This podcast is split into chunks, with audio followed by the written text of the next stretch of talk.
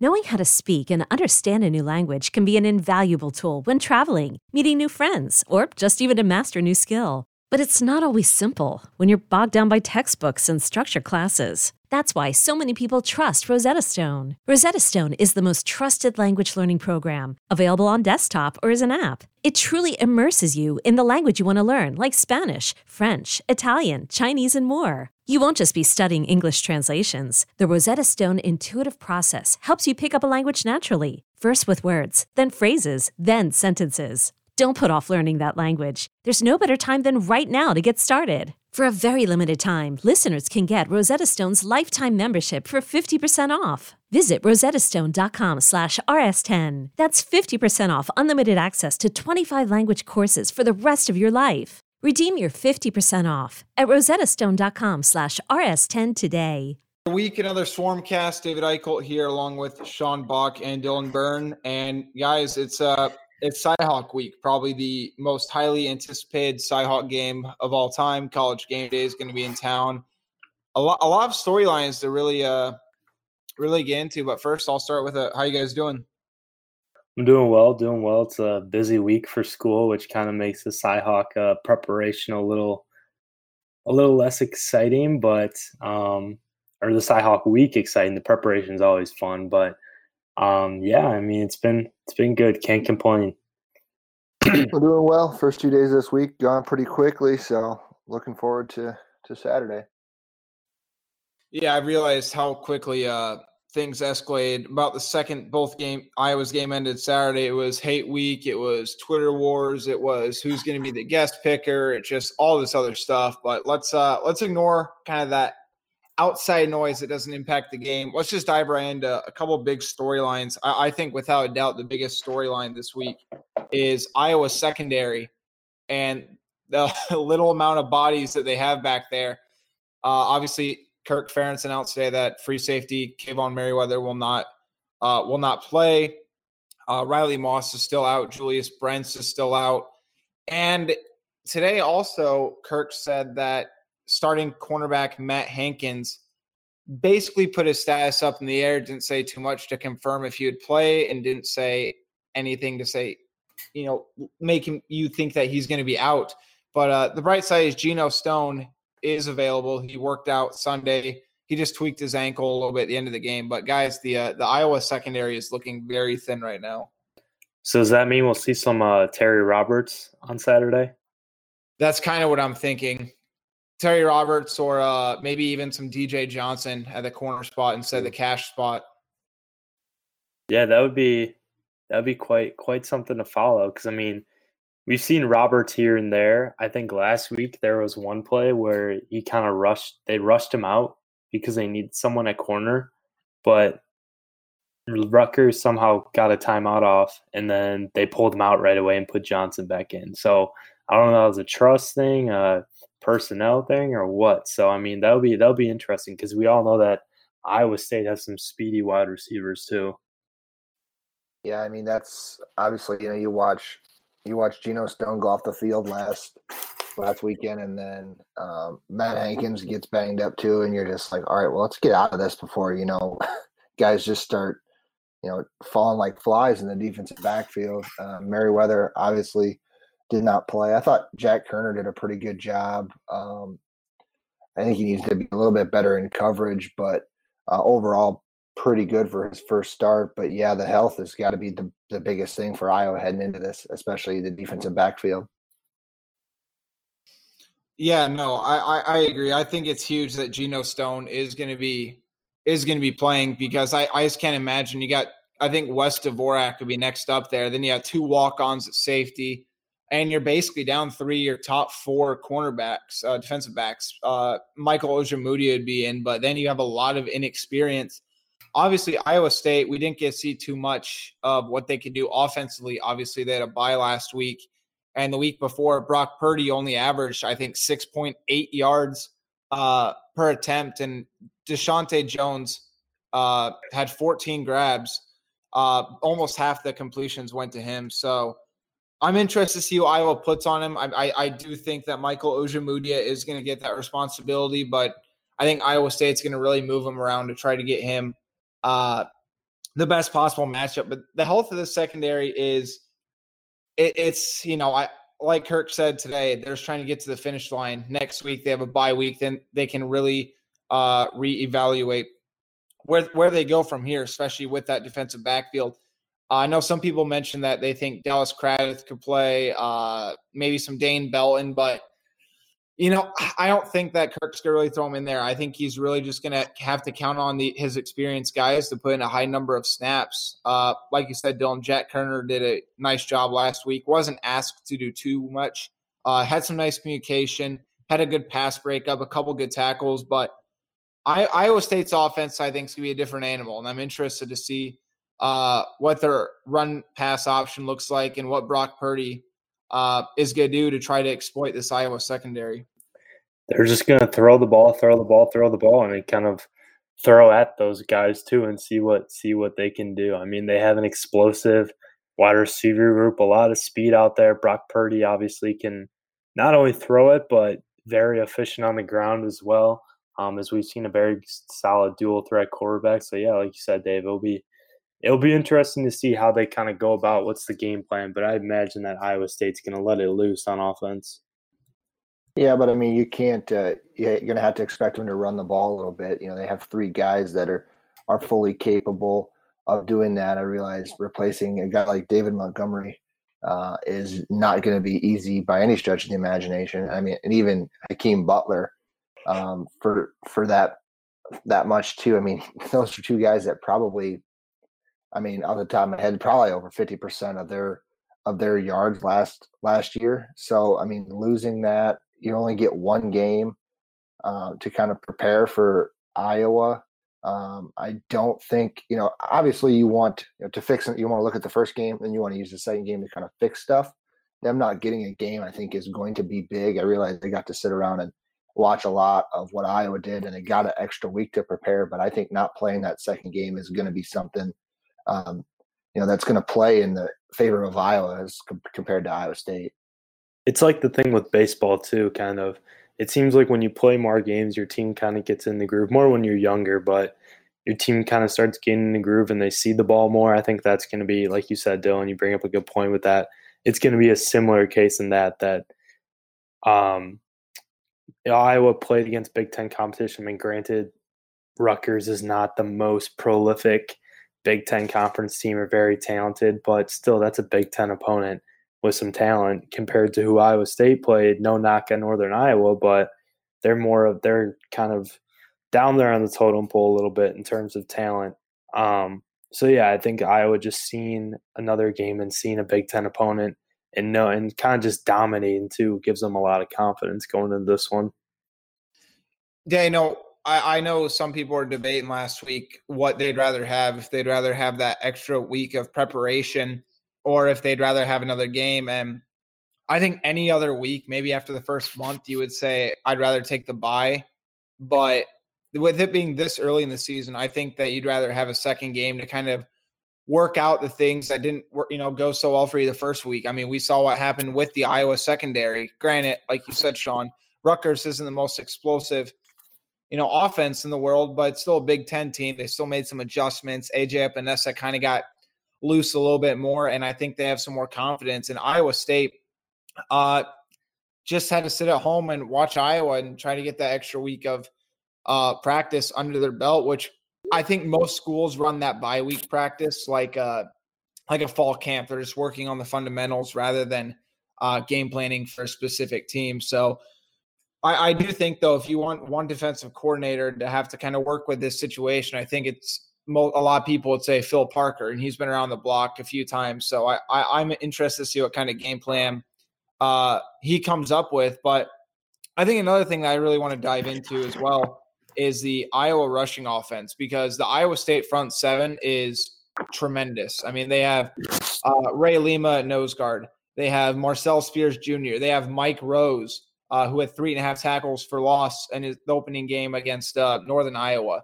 So I mean, they have a lot of guys that can be really efficient, and they only allowed 34 rushing yards from Northern Iowa on 31 carries. So I, I guess what's the what's the real emphasis for Iowa to get that run game going, and how much do you think they're going to really do that, or how much do you really think that they're going to kind of go out gunslinging with Nate Stanley and the wide receivers that so far are proven to be a, a strength for Iowa. I could see it being a healthy mix, honestly. I mean, Iowa State's defensive line is is solid. Um, the whole defensive unit's pretty good, but I think with a team like that and an opponent like this, you can't really you can afford to maybe try to open it up right away like they did against Rutgers, but I think there's a little more talent, a little more athleticism definitely in the secondary. Um, yeah, Greg Eisworth, who's been very good this year um, at their star position, but yeah, I think it just makes sense to kind of see what you can get right away. I mean, yes, you want to impose your will, but with an Iowa State defense, you kind of got to see your options, see who's open, who's kind of who's kind of clicking on that day. You hope both both your wide receivers and your running backs and even Nate Stanley's clicking, but I think you kind of in this game you kind of got to get a feel for the defense um, and kind of see what's working and what's not. I I'd imagine that they try to open it up early on kind of get that passing game established. But I could see a situation where maybe they feel a little more confident in the run game and against they feel confident with the offensive line, who's done a heck of a job so far, especially Tyler Linderbaum at center. Um, really just done a great job as a unit, really starting to click. And I think they could get get the run game, and then that would open it up for some play action pass to get some get some decent yardage. Yeah, I mean, I think I, would like to see him come out and try to establish that run right away um, on the road like that. Um, and it's going to be a hostile environment, obviously. Um, and that's, that 34 yards per game, Dave, you, that you mentioned makes them a top five rushing defense. I know it's only one game, um, but you know this is obviously a stout front seven, very athletic front seven. Um, for Iowa, it might just be about shifting bodies. You know, throw Sargent at him, throw Young at him, and then get Goodson in the game too. Um, you know, maybe if it's not working with Sargent and Young, maybe you know he's the answer. Um, maybe not, but maybe. So, uh, also, you know, uh, establishing that run game is going to open up the play action pass, you know, a lot, a lot more to where you can find guys like Smith Marsette and then you know Brandon Smith and Tracy and all those all those guys. Yeah, no, I, I agree too. I, I'm interested to see what uh, how Mekhi Sargent comes out. I'm interested to see how Toren Young comes out. I, I talked to both them today, and Mekhi Sargent really he he's immersed in the rivalry now. He said that he could tell in warmups last year that this game just meant a little bit more. He called it the Super Bowl of the state, basically. So he said this is a game that he's been looking forward to all off season. So I, I think he's going to come out and really try to, you know, run the ball down their throats and uh, exhaust that front seven because what we've seen kind of out of Iowa, uh, at least we did last week, was keep in mind Iowa's run game in the first quarter against Rutgers was bad. They only had 12 yards, but they kind of wore down that defensive front. And then that third, fourth quarter, they just ran all over them. Uh, I don't know if they're going to be able to do that with Iowa State, but I think if they can get a couple explosive plays and maybe keep eight guys, you know, out out of the box, uh, that they can really do some damage because like Kirk said today, even about the Iowa wide receivers, that teams have to respect them on the outside more now than they did a few years ago. And I think we've seen that so far. Um, and I think one guy to do that, I think Sean mentioned it earlier, is Ihmir Smith Marsette. Now, look, I I said that maybe later in the year, Oliver Martin would be pushing him for that starting spot. I know we'd heard a lot about Ihmir Smith Marsette through the offseason, but – you know, I want it was kind of one of those, okay, he's been around the block, but I need to see him produce.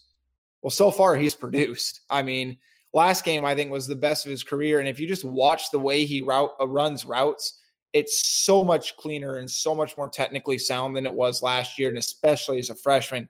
I think he's a guy who is going to continue to kind of be that big impact player and that big deep threat that uh, you know a lot of people have been expecting him to be.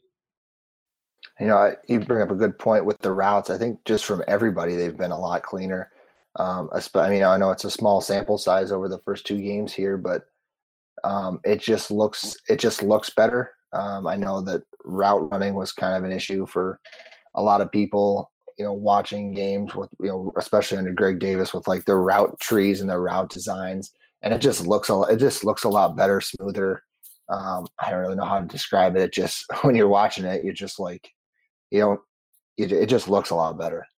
Yeah, I mean, it, it really does. It just looks different. Uh, I think a guy, even Nico Ragaini, redshirt freshman. I mean, I know he hasn't had the reception numbers that a lot of us thought he would so far, but he's still making good impact. And I, I think that one, I think it was during the first week, he had a 45 yard catch. I mean, that was, I, couldn't believe a redshirt freshman from, you know, that plays for Iowa ran that route because he just absolutely juked the defender out of his shoes and he was wide open.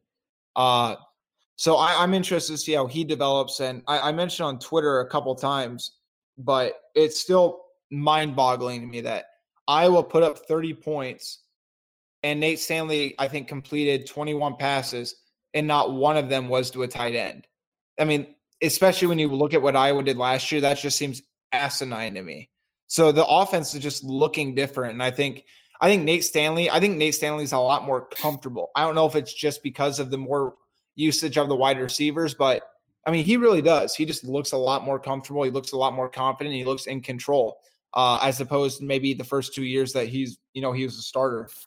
Is your child struggling with a specific subject or need help with homework? Are they asking questions that you're not sure you can fully answer? IXL Learning is an online learning program for kids. It covers math, language arts, science, and social studies. IXL is designed. This program will improve your kids' grades. Studies done in almost every state in the country. The kids who had IXL are consistently doing better. Powered by advanced algorithms, IXL gives the right help to each kid no matter the age or personality. And it doesn't have to eat up all your time. One subscription gets you everything for all the kids in your home, pre K to 12th grade. So don't miss out. One in four students in the U.S. are learning with IXL. IXL is used in 95 of the top 100 school districts in the U.S. Make an impact on your child's learning. Get IXL now. And listeners can get an exclusive 20% off IXL membership when they sign up today at IXL.com slash audio. Visit IXL.com slash audio to get the most effective learning program out there at the best price.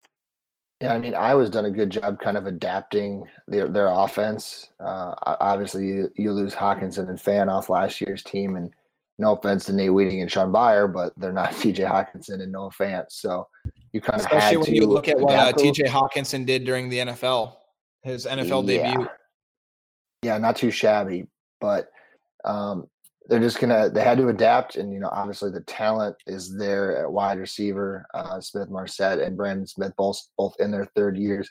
I know Tyrone Tracy's a guy I really liked uh, out of Indy a couple years ago, and then Ragaini too. Um, and then throwing Oliver Martin, and there obviously there is your strength if you're looking at the passing game. What was Dave? What was that stat on Twitter the other day? That was like the amount of like pass interferences or something that I. Oh yeah, let me let me look that up because that that's I not surprising, was, but still crazy to look at. I think it was like six or something like that. While in past years, it's been like eight, ten, and like thirteen or something. There was one that was two. That's ridiculous. two years ago. I'm, I'm pretty sure it was seven. Pretty sure Which, 2017 was seven, and it's at six already for uh, PIs and holdings drawn Which, I mean, wideouts. I mean, granted that offense had Hockenson and Fant, but you look at it now and you're like, how did that? I mean, and Wadley too, but you're like, this offense that they have now seems like light years ahead of that one at that point, you know? Well, shoot, it feels like it feels like Damon Jones accounted for four of those six on Saturday, that dude could not catch a break, mainly because also, he kept committing penalties. But yeah, that was him. That was him just being like kind of stupid, kind of just making yeah, like bonehead. I mean, granted, maybe some of those could have been not P- PIs, but I think he was borderline enough where it was a good call. I was interested to see if he was going to get kicked out of the game because he had that one on sportsmanlike conduct when him and Brandon Smith guy into it, and then uh I mean, he was just committing PIs all over the place. I mean, that's why that's why they kept attacking him though too. Is just because he the guy was not disciplined. He was not disciplined cornerback. No, I don't think he really cared that he wasn't either. No, I don't think he was either. All right, I found the uh, stat. It, it, yeah. So uh, I'll just read it. This is over the past six years. So 2014, this is how many Iowa pass interference slash defensive holding. So it's not just PIs. 2014 was 12. 2015 was nine. 2016 was two. 2017 was seven. 2018 was 13. And there's already been six through two games this year. Jeez. Whose stat is that, Dave? Uh, Thad Nelson uh, Yeah, at that's it. We wanna T give N credit E where it's L due. S twenty.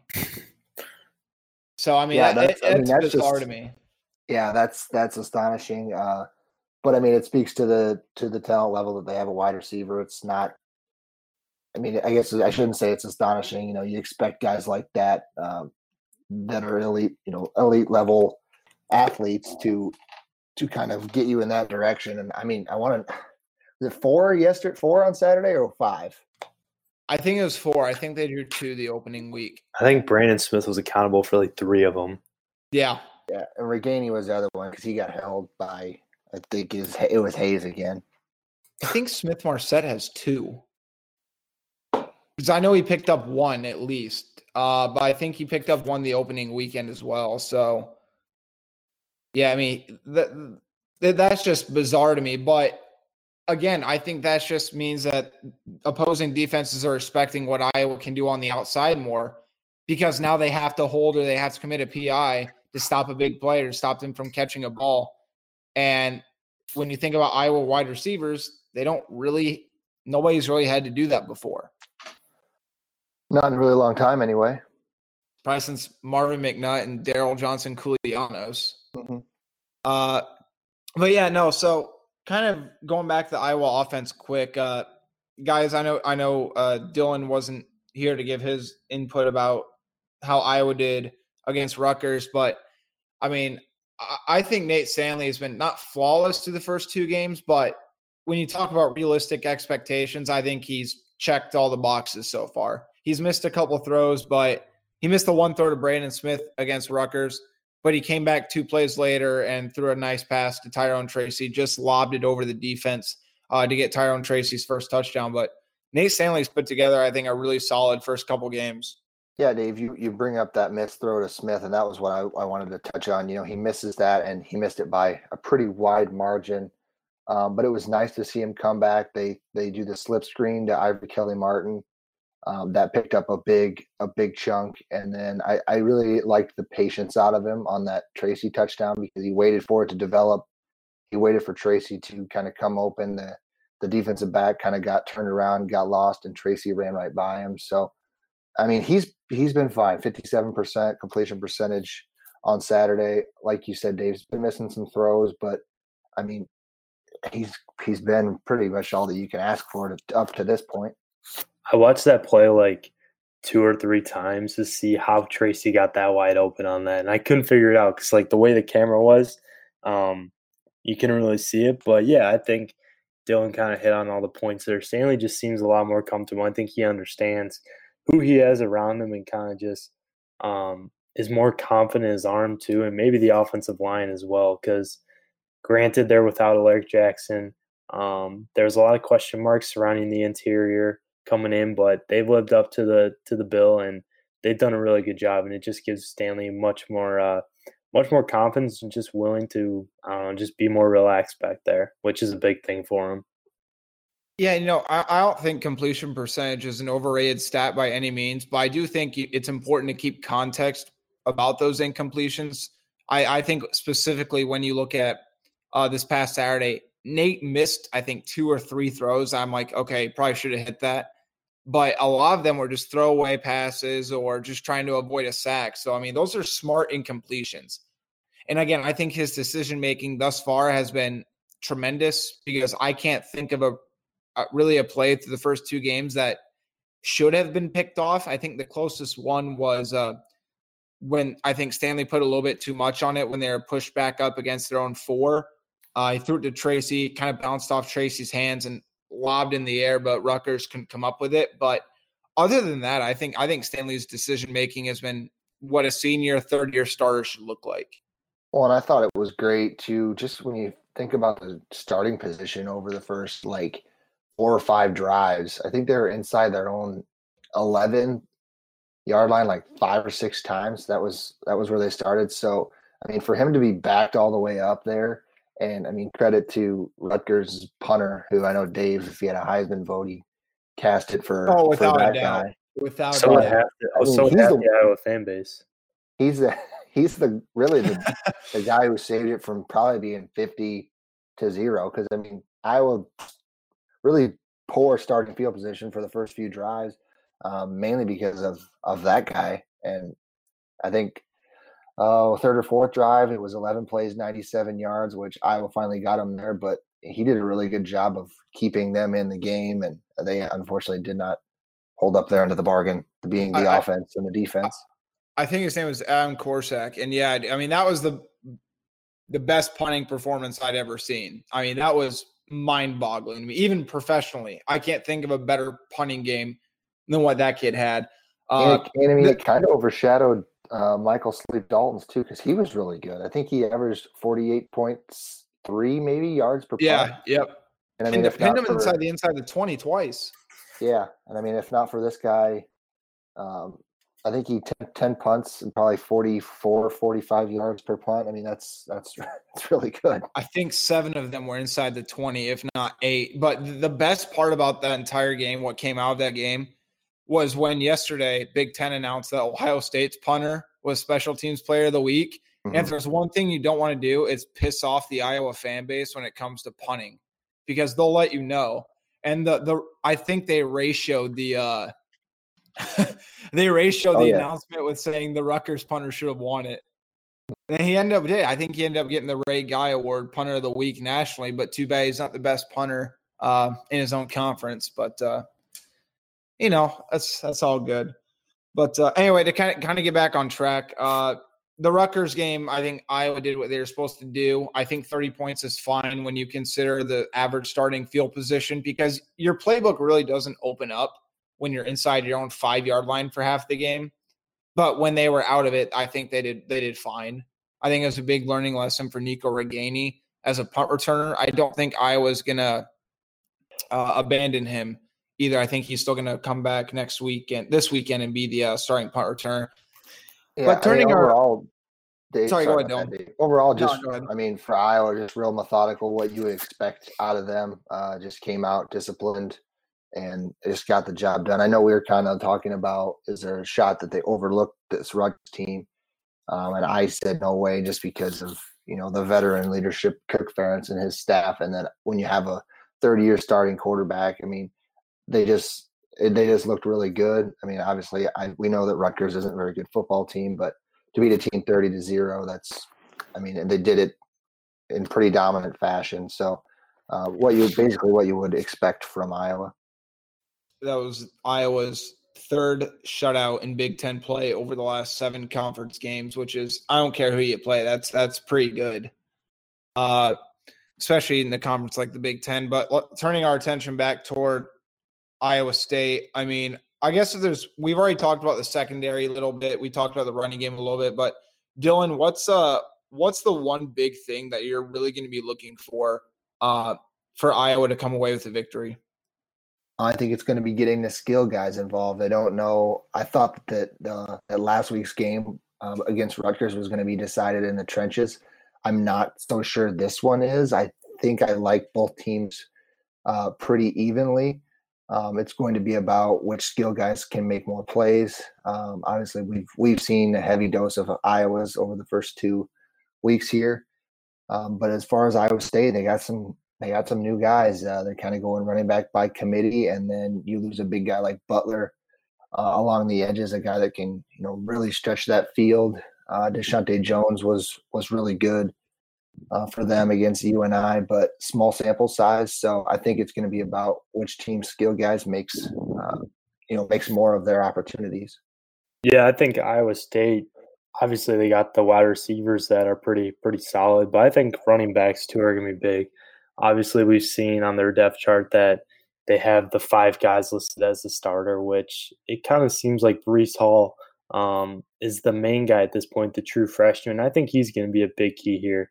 Um, I think he's going to be able to kind of make something happen. I think Iowa State, that first game against Northern Iowa, was kind of a fluke, um, just because I think maybe they were playing not to not to lose or something like that, or I don't know some somewhere in that kind of range. But I think the big deal, the big thing here is just for Iowa, like Dylan said, is just getting the skill guys involved and just kind of doing doing your thing, kind of imposing your will right away, as we saw against Rutgers. And when they do that, when they kind of get confidence going early, get off to a fast start, then everything seems to flow flow a lot better. I think the defense too. AJ Epenesa realizes that he's the biggest guy, most talented guy in the offensive on the on the field. Um, and as we saw with Iowa State, their offensive line kind of struggled in, against Northern Iowa. And I mean, they got two weeks to prepare for AJ and the Iowa defensive line, but I think even that is kind of tough because you're not really out there getting reps against those guys. It's going to be tough to block them right away. So I think just getting just getting it going on offense early and defense kind of just imposing your will and kind of showing that you have one of the top defensive lines in the country. Well, and I don't know how you really, if you're Iowa State, how you really prepare yourself for a guy like Epenesa. I mean, he's, I think Matt Campbell called him a generational talent today. So, I mean, I don't know how there are many of those, obviously. So, I just don't know how you prepare for for a guy like that. He was he was uh, a menace against Rutgers. So, I mean, he's going to play obviously going to play a big part in in uh, what Iowa wants to do on defense. Yeah, and you know, I, I think you guys hit the nail on the head, especially with the Epenesa point, because uh, like you said, Dylan, they Matt Campbell did call Epenesa a generational talent today, but I think the best way you can prep for him is you throw two, three guys on on Epenesa and and try to contain him. But we saw what happened last week uh, against Rutgers because Rutgers tried doing the same thing. They just switched Epenesa to run around on the inside and have Daviyon Nixon or Cedric Lattimore absorb those blockers, and Epenesa got a free run at uh, Brock. Uh, I mean, at uh, McLane Carter. So I'm anticipating they'll do the same thing with Brock Purdy here. Um, Introducing the two way V4, where groundbreaking fuel cell technology meets fresh foam cushioning for the ultimate performance. With Fuel Cell, each step feels explosive, delivering unparalleled energy return. Paired with fresh foam, experience maximum comfort throughout the game. Its lightweight textile upper offers support and breathability without sacrificing agility. Whether you're hitting the clutch shot or locking down the opposition, the two way V4 gives you the tools to play at a high level. Learn more and purchase the two way for yourself at newbalance.com. But yeah, I, I, think the big thing for Iowa is to make Brock Purdy uncomfortable from the start. Get get a couple hits on him, hurry him, make him make poor decisions, especially since he has not played in this rivalry. And for Iowa, it's to keep Nate Stanley clean. Nate Stanley has not had that much pressure uh, to, to force him into mistakes. Sure, he stood tall in the pocket a few times and taken a few hits, but Iowa scored on the plays when he does that. So they need to get to the quarterback uh, quicker, and they got to keep Nate Stanley clean. If they can do that, I mean, I I really I really have a hard time seeing Iowa State winning if both those things are accomplished because I need to see some uh, playmakers emerge for Iowa State. Again, granted, it was only one game, but like like you guys mentioned earlier, trying to replace David Montgomery, trying to replace Hakeem Butler, and those two are big big time players and I just don't know who they have right now. I think there could be a guy in the future like a Breece Hall who's going to be, I think, a really solid, really good football player in the future. But his second career game, I I do think that's going to be a little bit tough. Yeah, I mean, with with Purdy not playing in this rivalry, uh, I mean, obviously, you know, you watch the kid play, and he's so smooth with what he does, uh, throwing the ball. He's a he's a good athlete he can run it. it for Iowa, they, they're really going to have to try to keep him in that pocket.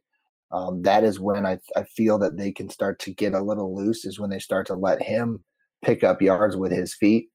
Um, it's going to be a low scoring game. So, I mean, if Iowa State, you know, if he can pick up, you know, a few first downs on third and five with his feet and keep drives alive, that's really, that really could be something for Iowa. That's kind of like, you know, it's because those plays are annoying. Like you're almost off the field and then you know the quarterback picks up six on third and five to keep a drive alive, and you know they get down into their own into their own uh, territory and uh, you know punch it in for six or even a field goal because I, I don't see this i don't see the winner of this game having more than 20 23 points. Yeah no i i think that's a pretty good guess. I mean that's why i think the over under right now in las vegas is 44 and a half and i think that's a pretty uh, i mean pretty reasonable pick but yeah, no, and something I did want to touch on too. Obviously, Nate, we talked about Nate Stanley is playing this rivalry. Ihmir Smith-Marsette's playing the rivalry. Um, Nate Stanley kind of downplayed it a little bit today, but keep in mind that was his first road start of his career. Uh, of his career, he threw for five touchdowns and a triple overtime comeback win. Um, and Ihmir Smith-Marsette caught the uh, game-winning touchdown, seal the deal. Uh, do you guys really think that he can Stanley channel what he did two years ago as kind of a confidence booster, or do you think that this is going to be it's a whole new ball game, especially with the way that Matt Campbell's done a tremendous job, I think, with Iowa State because it historically it was hard to build a program there, but it seems like he's got a lot of momentum right now. The fan base is riled up and they're getting some playmakers. But do you think Stanley can rely on what he did two years ago, or do you think he has to go in there and not even think about uh, what he did a few years ago? I think he's going to come into the mindset of that. He kind of has to forget about that. It's a whole new year, um, whole new offensive weapons, whole new kind of defense too here and there for Iowa State. Um, I don't think he's really coming into it. I mean, I think he looks back on the last game kind of as like, hey, maybe I did pretty good. Why can't I do it again or even better with the weapons I have now? So I think I think he's more kind of forgetting about that last game, but also kind of looking as that maybe looking at it a little in terms of like what I said earlier, just kind of he knows he can dominate there and he believes that he could probably do it again. Uh, if he could do it then, he could do it now. Yeah, I mean, I don't know if I'm kind of with Sean there, but I don't know if he really needs to channel anything from, you know, two years ago. This guy already looks like a really confident passer. Uh, he's completing 64% of his passes, uh, six passing touchdowns, almost 500 pass yards. So, I mean, he's looked good already. And uh, I mean, I, I kind of think that, you know, having that experience is going to help. Um, going into a place like that is always tough because, you know, it's they got a good atmosphere there. It's a loud place. Um, and you would expect nothing less with, you know, the type of rivalry that these two teams have. So, I mean, I think he'll be fine. It's going to be, it's better for Brock Purdy that he's at home, being this his first start in this series. Um, but this is not Nate Stanley's third start in the series, so he knows pretty much what this is about. Um, so I don't, I mean, I don't think he needs to try to channel anything. He's he looks good right now. So we we talked about a couple keys to the game. Uh, let's dive into a couple key players. Let's go with one on offense or special teams and one on defense. Uh, Sean, I'll start with you. For Iowa or Iowa State? Uh, let's go Iowa. Okay. Um, Iowa offensively, I mean, it starts with the quarterback. Um, I think that's just how that's kind of been the whole narrative since the season or since the preseason, whole off season, and up until now.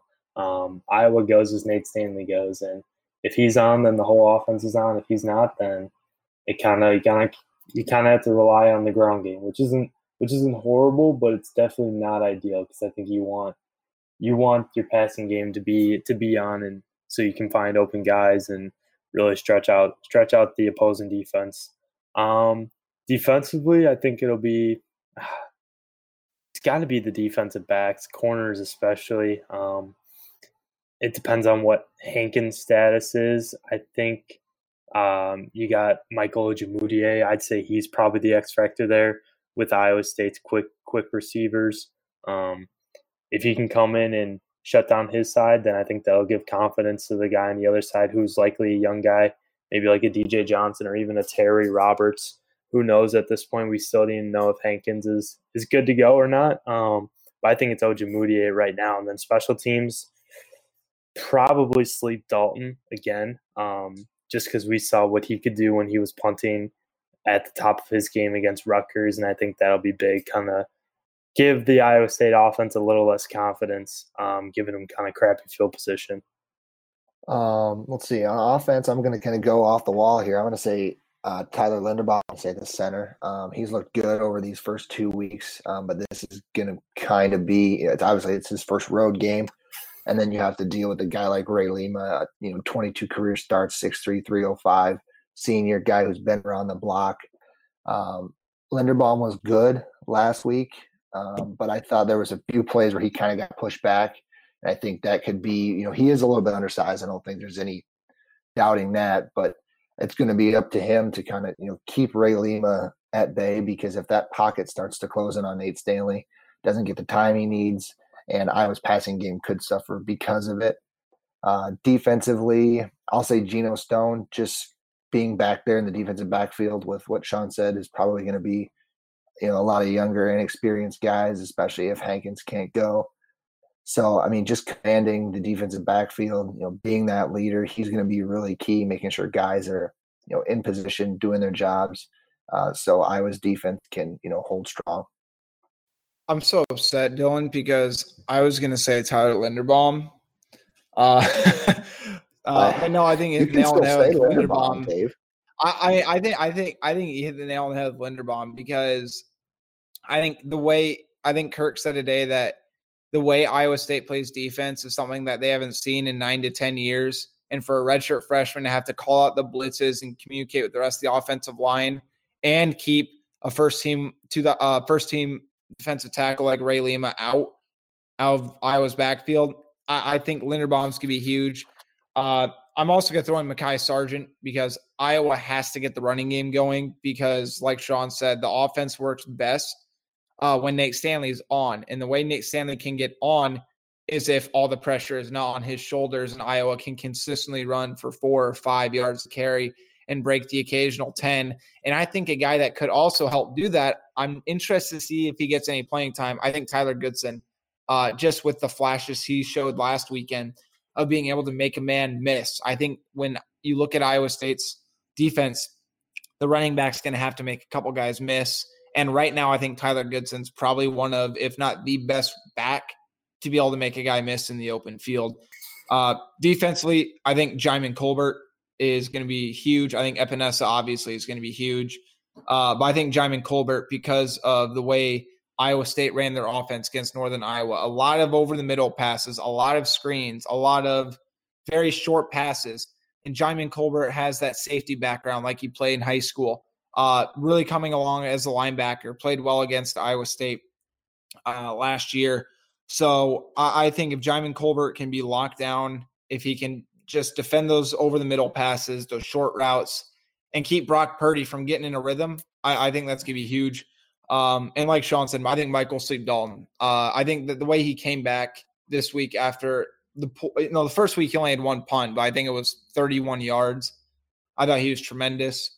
So, but yeah, I know that it, it's going to be close. I mean, with ESPN College Game Day there, with all the hype surrounding it. I mean, this is probably the most highly anticipated Cyhawk game in the history of the series. I think if Iowa wins this game, I think the landscape of the season kind of starts to change based on the way the Big Ten West is looking. And Iowa's going to go in uh, their bye week with a lot of confidence. And barring an upset loss to uh, Middle Tennessee State, Iowa could go to the big house top 15 record. And if Michigan can beat Wisconsin, you know, gonna, Iowa's got Iowa has a lot of expectations. They got a lot of potential, but uh, if they get through this weekend, I think it's going to be huge.